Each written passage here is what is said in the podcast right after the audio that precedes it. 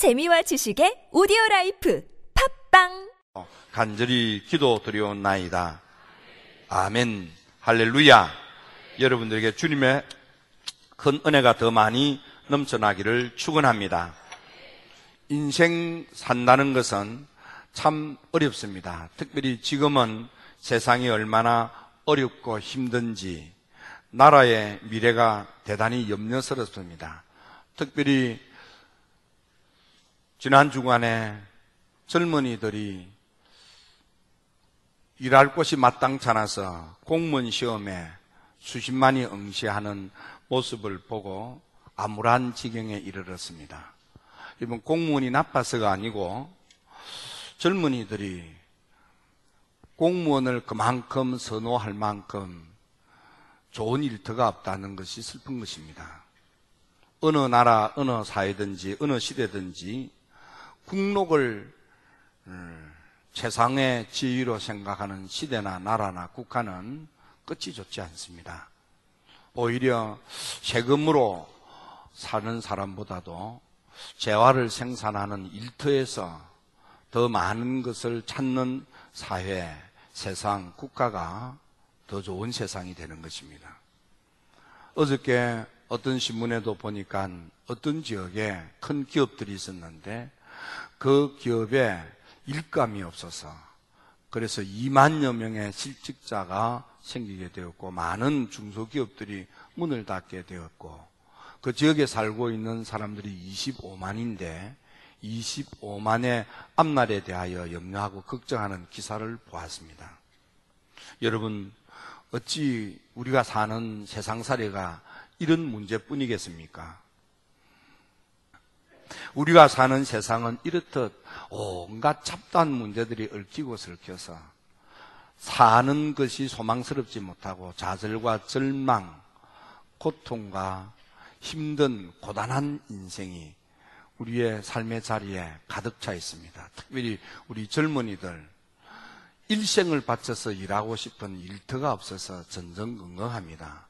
일터 많다고들 합니다. 많은 것 같은데 사실은 내 인생을 투자할 만한 일터가 없는 것입니다. 일터 많지요. 그런데 그 일터가 다 마치 임시직 같은 곳이에요.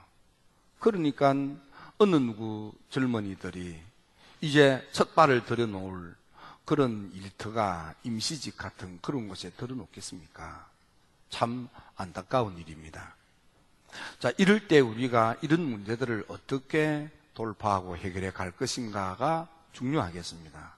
오늘은 특별히 엘리사를 통하여 우리가 이 어려운 때를 어떻게 해결하며 삶을 승리할 것인가를 보고 배우고자 하는 것입니다.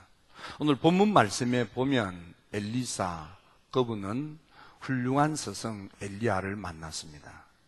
엘리야 그는 여러분들이 아는 것처럼 이스라엘의 열왕 가운데 가장 악명 높은 왕이라고 할 수 있는 아합이 나라를 다스리던 때였습니다.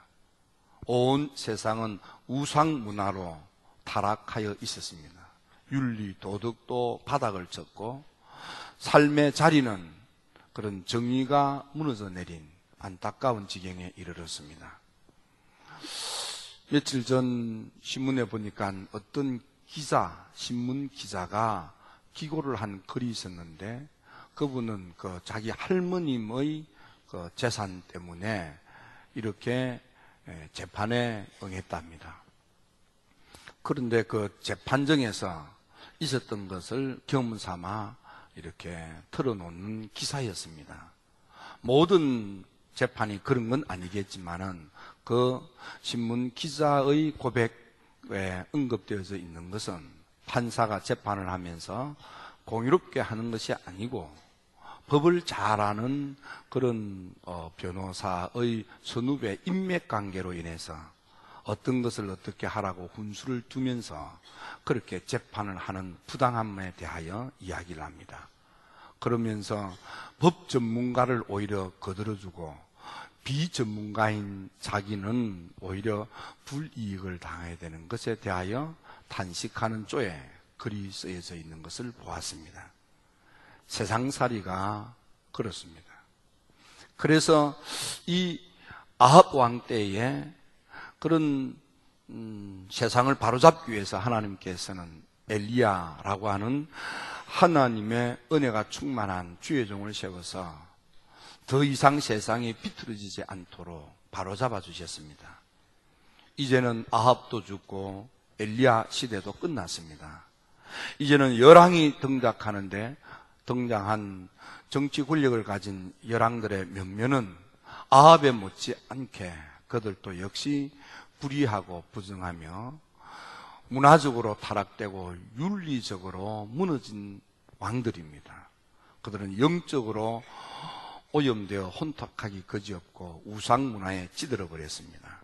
바로 이때에 하나님의 사람들을 지키기 위하여 하나님의 백성들을 보호하기 위하여 하나님께서 또 한 사람 하나님의 사람을 세우셨는데 그가 누구인가 하면 엘리사인 것입니다. 엘리사는 스승 엘리야와 많은 다른 점이 있었습니다. 첫째는 외모가 다릅니다. 엘리야는 털이 많은 그런 틀보 목사님인데 엘리사는 어, 털이 없는 얼마나 털이 없느냐면 머리털까지 없는 그래서 아이들이 대머리라고 놀리는 그 놀림 받는 이가 엘리사입니다. 이 엘리사 그는 엘리야의 그 수종드는 사환 같은 그런 섬김 생활을 했던 아이입니다. 엘리야가 세수를 할 때 그 손에 물을 부어주면서 섬겼던 이가 엘리사였습니다. 이 엘리사가 엘리야를 가까이 하면서 인생 문제의 근본 열쇠가 어디 있는가를 깨달은 것입니다. 그래서 엘리야가 사명을 마치고 하늘나라 부름을 받게 될 때에 엘리사는 자기 스승인 엘리야에게 요청을 합니다.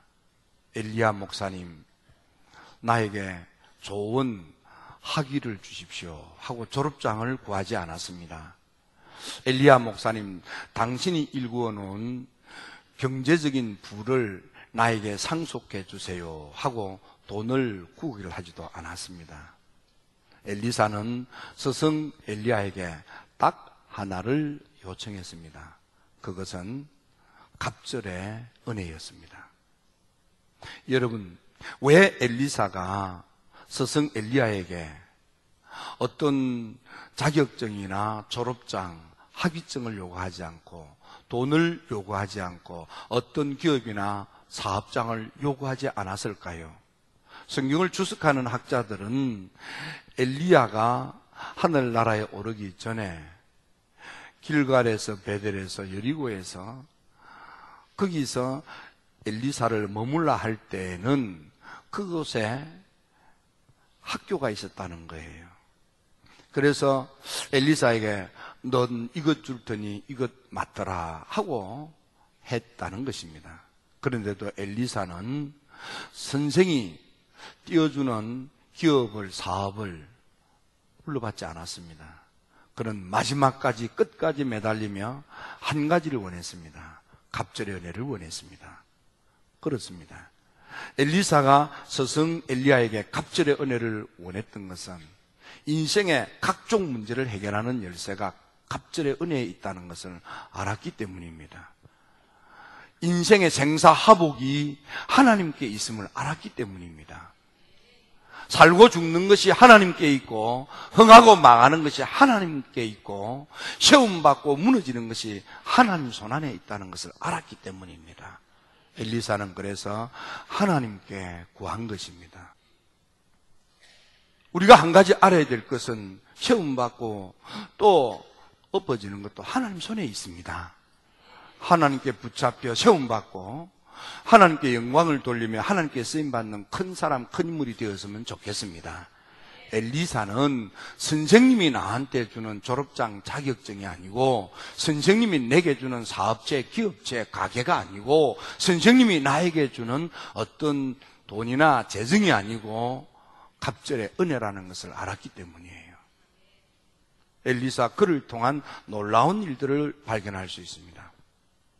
갑절의 은혜를 받은 엘리사를 통해서 무슨 일이 있었는지를 보면 우리는 왜 엘리사가 갑절의 은혜를 원했는가를 볼 수 있겠습니다. 엘리사, 그는 참 놀라운 희한한 능력이 역사하는 하나님의 사람이 되었습니다. 그는 선생 엘리야가 그랬던 것처럼 돌아오는 길에 요단강을 건너야 되었습니다. 선생님이 벗어 던진 그 옷으로 요단 강물을 쳤더니 죽음의 강 요단 강물이 갈라지고 그 강을 건너므로 권력의 경쟁자가 되는 지도력의 경쟁자가 되는 다른 선제학교 학생들이 그 모습을 보고 엘리야의 지도력이 엘리사에게 계승된 것을 인정하고 공인하며 받아들이게 되는 것입니다. 여러분, 요단강이 갈라지는 희한한 역사가 엘리야에게 있었던 것처럼 엘리사에게도 나타났던 것입니다. 엘리사가 살던 곳이 좁아서 여단강으로 이사를 했습니다. 나무를 잘라 집을 지어야 하는데 도끼가 없어서 빌려왔습니다. 도끼로 나무를 자르는데 그만 도끼날이 빠져서 물에 풍덩 떨어졌습니다. 찾으려고 해도 쉽게 찾을 수가 없었던 것 같습니다. 해서 도끼를 잃어버린 사람들이 엘리사에게 도끼날을 잃어버렸다고 빌려온 그, 그 도끼날을 물에 빠뜨렸다고 염려하고 걱정하고 단식합니다. 그때 엘리사가 나뭇가지를 가지고 강물을 저었더니 놀라웠게 쇠 도끼날이 물 위로 둥둥 떠오르는 희한한 일이 벌어지는 것입니다. 마치 사도 바울이 하나님의 성령의 충만한 은혜를 받자 에베소에 이르러 하나님의 말씀을 듣고 믿음으로 안수기도 받던 그들에게 희한한 능력, 놀라운 역사가 나타났던 것처럼 이 엘리사에게 그런 희한하고 놀라운 일들이 일어나게 됩니다. 갑절의 은혜의 역사가 능력으로 나타났던 것을 볼 수 있게 된 것입니다. 그렇습니다, 여러분. 갑절의 은혜를 받고 여러분들도 여러분의 힘으로 할 수 없는 놀랍고 희한한 일들이 행해지는, 이루어지는, 성취되는 역사가 있게 되기를 주님의 이름으로 축원합니다. 갑절의 은혜를 받은 엘리사, 그는 수넴 여인의 집을 방문하게 됩니다. 이 집은 가난한 집입니다. 빚으로 인해서 그는 아들을 음, 갚는 품삯을 제공해야 되는 안타까운 지경에 이르렀습니다. 열왕기하 사장에 보니까 남편이 죽었는데 믿음이 좋은 남편 하나님을 높이 받들어 잘 섬겼건만 무슨 이유인지 모르지만 남편이 빚을 남기고 죽었습니다. 돈을 이가 빚을 돌려받을 줄 알고 빌려줬을 터인데 그 남편이 죽고 난 뒤에 되돌려 받을 길이 없으니까 두 아들을 데려다가 품삯으로 빚을 청산하도록 했던 것 같습니다. 남편을 잃고 두 자식까지 노예살이 종살이로 뺏겨야 되는 자식까지도 이제 그 빚으로 말미암아 인생을 꽃피지 못하고 빚청산에 억눌려 사는 종살이하는 머슴살이하는 안타까운 지경에 이르는 이 여인이 얼마나 힘들고 견딜 수 없었으면 엘리사 목사님을 찾아갔겠습니까? 단언의 소리를 들은 엘리사가 내 집에 무엇이 있느냐 물었습니다. 우리 집에는 기름 한 병은 있지만은 나머지는 없다 그랬습니다. 여러분, 이 여인의 수냄 여인의 머릿속에는 기름 한 병이 있다는 생각보다 모든 것이 없다는 생각으로 가득 차 있어서 더 우울증에 빠졌고 더 좌절과 절망에 빠졌는지도 모릅니다. 하나라도 있으면 하나라도 있다. 그러면 어쩌면 좀 더 소망스럽고 좀 더 희망을 가질 수 있고 좀 더 덜 좌절과 절망에 빠지지 않았겠습니까?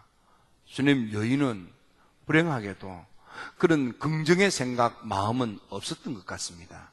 그래서 어쩌면 엘리사 목사님에게 마지막으로 죽기 전에 마지막으로 목사님을 찾아가지 않았나 그런 생각이 듭니다. 여러분 아무리 어렵고 힘들어도 살기가 지치고 고나여 죽고 싶을 때라도 절대로 인생을 포기하거나 죽지 마십시오. 하나님을 찾으십시오. 이 여인이 하나님의 사람 엘리사를 찾았다는 것은 다른 뜻으로 말하면 하나님을 찾았다고 볼 수 있는 것입니다. 하나님을 찾아 은혜를 구한 것입니다. 엘리사는 그에게 말합니다. 동네 사람들에게 빈 그릇을 빌리라. 그리고 거기에 한 병 있는 기름을 부어라. 그랬습니다. 놀랍도록 엘리사 목사님이 시키는 대로 온 동네방네 뛰어다니며 빈 그릇을 빌렸고 한 병 남은 기름을 부자 희한한 기적이 일어나 빈 그릇들이 가득 채워집니다. 그릇이 다 찾아 더 이상 기름이 나오지 않았습니다. 달려와서 엘리사에게 아뢰입니다. 놀라운 일들이 일어났습니다. 빌린 그릇마다 기름이 가득가득 채워졌습니다. 어찌해야 합니까? 엘리사는 그걸 팔아 먼저 빚을 갚고 남은 것으로 먹고 살아라. 여러분, 은혜를 받고 하나님의 도움으로 빚들이 청산될지어다. 빚에 쪼들리시는 분 얼마나 어렵고 지치고 힘이 듭니까? 빚에서 벗어나고 싶어도 힘쓰고 애쓰고 바둥거려도 자꾸만 이자 청산하기에 급급하고 원금은 줄어들지 않고 고생하고 애썼으나 빚 청산은 까마득하고 그래서 고생은 하고 애는 쓰지만은 일하는 재미가 없어서 얼마나 힘이 듭니까? 여러분, 하나님의 갑질의 은혜를 받고 여러분의 재정에 놀라운 축복이 있어서 빚들이 청산되고 여러분 자식을 먹여 살리는 자식을 뒷바라지하여 자유케 하는 큰 힘을로 만드는 경제적인 부가 있게 되기를 주님의 이름으로 축원합니다. 축원합니다. 놀라운 것은 한 사람이 먹을 것을 구해 왔는데 보리떡 20개를 구해 왔습니다. 아마 아마 아마 이런 봄이었던 것 같습니다. 덜에 나가서 채소를 나무를 뽑았는데 한 자루를 뽑았습니다. 먹어야 될 사람이 100명이나 되었습니다. 주방을 맡은 분이 엘리사 목사님에게 한탄합니다. 먹어야 될 식사꾼이 100명이 넘는데 먹을 음식은 보리떡 20개 그리고 채소 한 바구니밖에 없습니다. 엘리사가 그에게 걱정하지 말고 음식을 만들어라. 하나님께서 말씀하시기를 배불리 먹고도 남는다 하셨다. 경제적으로 어려운데 갑절의 은혜를 받은 엘리사를 통하여 보리떡 20개, 채소 한 바구니로 100명이 먹고도 남는 놀라운 재정의 부흥이 있었습니다. 여러분, 갑절의 은혜를 받고 재정의 부흥이 있을지어다. 경제의 부흥이 있을지어다. 사업의 부흥이 있을지어다. 여러분들 가게마다 부흥될지어다. 기업마다 부흥될지어다. 일터가 화하게 일어나게 될지어다. 어떤 과정으로 어떤 방법으로 되었는지 알지 못하지만은 하나님께서 재정의 문제를 풀어주시는 놀라운 역사가 갑절의 은혜를 받은 엘리사를 통해서 일어나는 것을 보게 됩니다. 우리나라도 얼마나 많은 국가 빚이 있는지 모릅니다. 지금 우리가 흥청망청 그렇게 쓸 수 있는 때가 아닙니다. 여러분, 엘리사에게는 참 힘든 문제들이 많았습니다. 그에게는 한 아이가 죽었습니다. 아이고 머리야, 아이고 머리야 그러더니 죽어버렸습니다.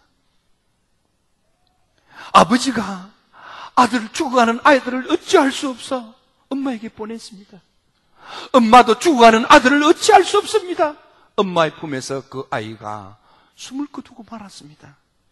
얼마나 참담하고 암울했겠습니까?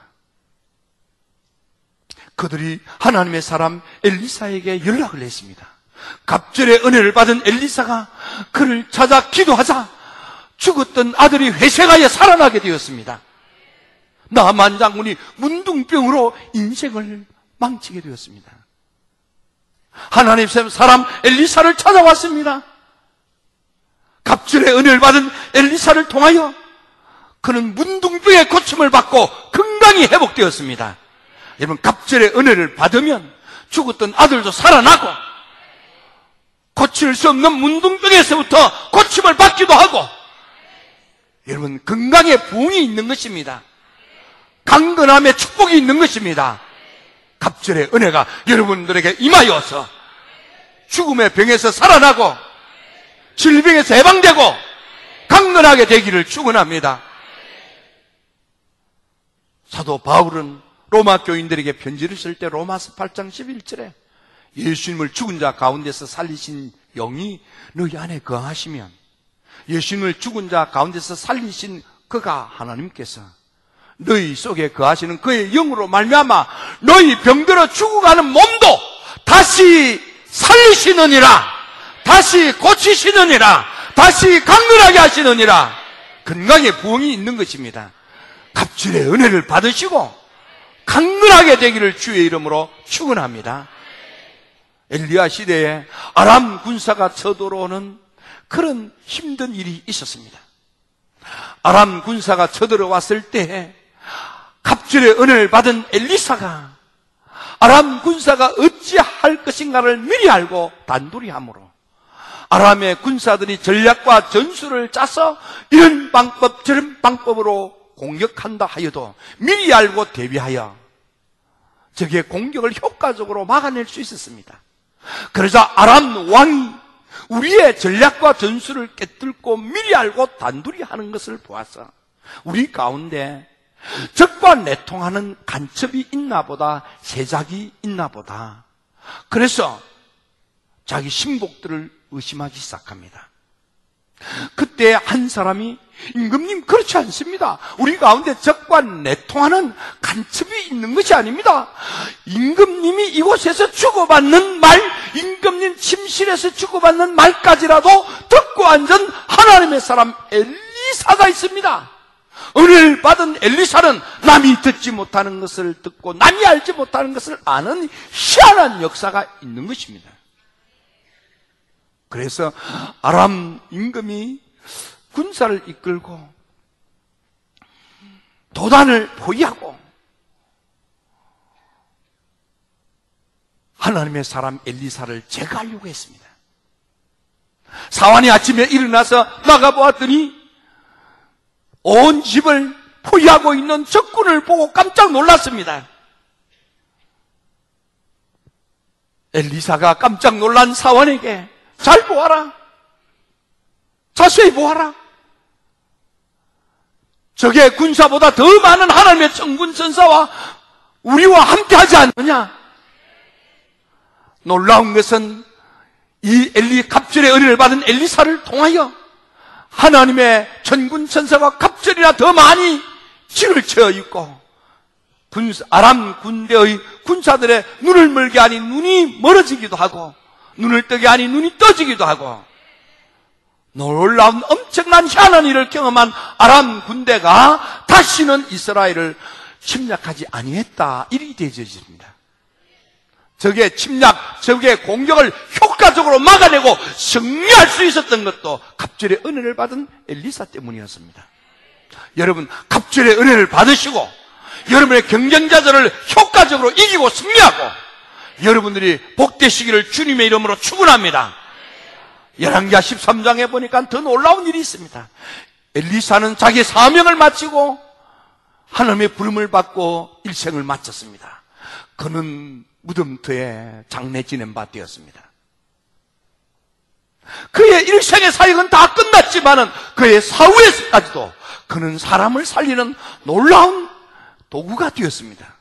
갑절의 의뢰를 받았더니 살았을 때만 사람을 살렸을 뿐만 아니라 사람을 도왔을 뿐만 아니라 죽고 난 사후에도 죽은 사람을 살리는 사람들을 돕는 놀라운 사역을 하고 있습니다.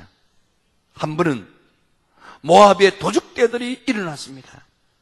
마침 도적대들이 달려올 때에 장례가 일어나 시신을 어깨에 메고 장례를 치르는 장례 행렬이 있었는데 모압의 도적대들이 달려오자 겁이 나서 장례를 치르다 말고 언격거래 엘리사가 묻혀 있는 무덤에 죽은 사람을 던져놓고 도망길을 쳤습니다. 굴러 떨어진 시신이 구르고 굴러 백골이 된 엘리사의 뼈에 가닿자 갑절의 은혜를 받은 엘리사의 뼈 속에 묻어있는 하나님의 능력이 역사하여 죽었던 그가 환생하여 살아나게 된 것입니다. 여러분 이런 놀라운 일들이 갑절의 은혜를 받을 때 일어나더라 이 말이에요. 그러므로 여러분 이 봄에 갑절의 은혜를 받으시고 갑절의 은혜를 받으시고 갑절로 승리할지어다 갑절로 좋아질지어다 갑절로 잘될지어다 갑절로 복될지어다 갑절의 은혜를 받기만 하면 하나님께서 세워주십니다 갑절의 은혜를 받기만 하면 여러분을 회생할 수 있습니다 승리할 수 있습니다 잘 될 수 있습니다 경쟁을 이길 수 있습니다 그러면 지금은 오순절 강림을 기험하는 기간입니다. 갑절의 은혜를 받았던 웨슬리 목사님을 통해서 망해가던 영국이 신사의 나라의 영국으로 살아났습니다. 식민지의 나라 미국이 부강하며 선교하는 나라로 달라졌습니다. 여러분 이 기간에 오순절 이 기간에 갑절의 은혜를 받으시고 여러분의 삶의 자리에 있는 온갖 문제들을 돌파하시고 잘 되시기 바랍니다. 좋아지시기 바랍니다. 복되시기 바랍니다. 갑절로 흥왕할지어다. 갑절로 번창할지어다. 갑절로 좋아질지어다. 갑절의 지지를 받을지어다. 갑절의 축복으로 여러분들이 하나님께 크게 영광을 돌리시고 갑절로 크게 쓰임을 받는 일꾼 되기를 주님의 이름으로 축원합니다.